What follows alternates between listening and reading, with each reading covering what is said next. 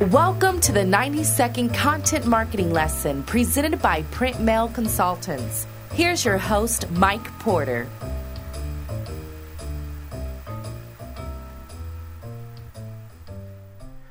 Emailing newsletters, marketing messages, offers, and bulletins is a critical part of everyone's content marketing plan.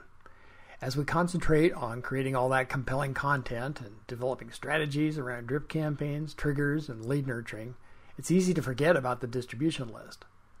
As much as you might want to believe every contact on your list is reading your emails and engaged with your brand, the truth is there's probably a good portion of your mailing list that's lost interest.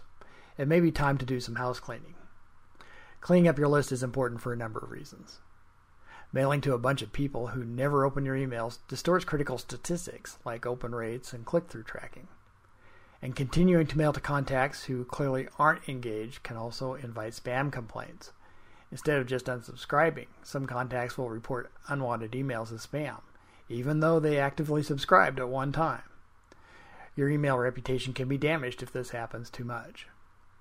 Carrying useless contacts on your email list could be costing you money, too. Your email service provider may be billing you based on the number of contacts or emails produced each month. Clearing out the deadwood can free up some cash you can use for something more effective. Not all email services make it easy to identify chronically unresponsive contacts. I was working with a client recently and discovered their ESP only tracked open rates by email, not over time. If we wanted to trim contacts who hadn't opened an email in the last six months, it would take some work. With no selective deletion functionality, we're going to have to do this with a brute force effort. We also discovered some contacts the system deactivated when they unsubscribed or repeatedly bounced remained on file and were contributing to higher than necessary fees. There are two strategies you might consider for keeping your email list in good shape. First, make your unsubscribe link obvious. Don't get cute by putting it in barely readable text. If customers can't easily unsubscribe, they may report as spam instead. Or, instead of self identifying, as uninterested. Just keep receiving and ignoring your messages until you get around to deleting them.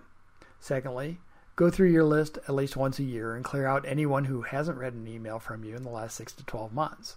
This lowers your risk of mailing to email spam traps and makes your email tracking statistics more meaningful. Having a big email list isn't the object. I'd rather work with a small list of interested contacts than spend my time managing a large list that generated little benefit.